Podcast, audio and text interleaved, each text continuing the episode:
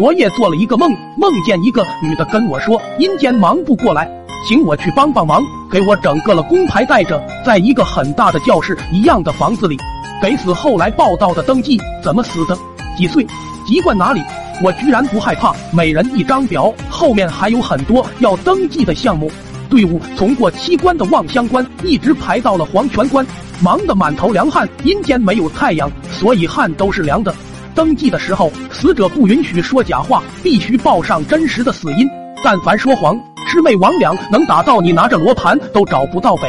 有个傍富婆开心死的撒了谎，说是见义勇为送了命，因为是随机挑选一位幸运黄者下油锅，当场就一二三被抬着扔进了废油，炸的外焦里嫩，香喷喷的，跟那个北京烤鸭似的。于是很多奇葩死因都登记出来了，有学生不听话气死的，有看见别人股票大跌乐死的，有老婆难看恶心死的，尼玛还有钱太多花不完愁死的。一直忙到阴历九点，快要下班了，一个女的过来，我一看，顿时尿了一裤子，居然是我老婆，心如刀割，眼泪哗哗的下来了。问她老婆你咋来了？咋死的？她难为情的说，管老公管得太严，阎王派鬼掐死的。我特么当场就怒了，我家的事啥时候轮到别人管了？阎王呢？给我出来！牛头一拍桌子，工号两千三百五十一，我劝你冷静。工作不要带上负面情绪，我啪的扔了鼠标，骂他，我找阎王，你算老几？可怜我老婆，她还是个三百六十个月的孩子啊！马面一看，这都吵了起来，上来对我附耳私语，不是你许的愿吗？说这个月再攒不够想买东西的私房钱，就去死！这部私房钱被你老婆搜走了，人寿管理部翻看生死簿，发现你明年会大红大紫，寿元九十，没办法。只好让黑白无常把你老婆拿来抵命了。昨天还伉俪情深相拥而眠，今天就千里孤坟，无处话凄凉了。我哭得上气不接下气，等夜着问还有办法让他回去不？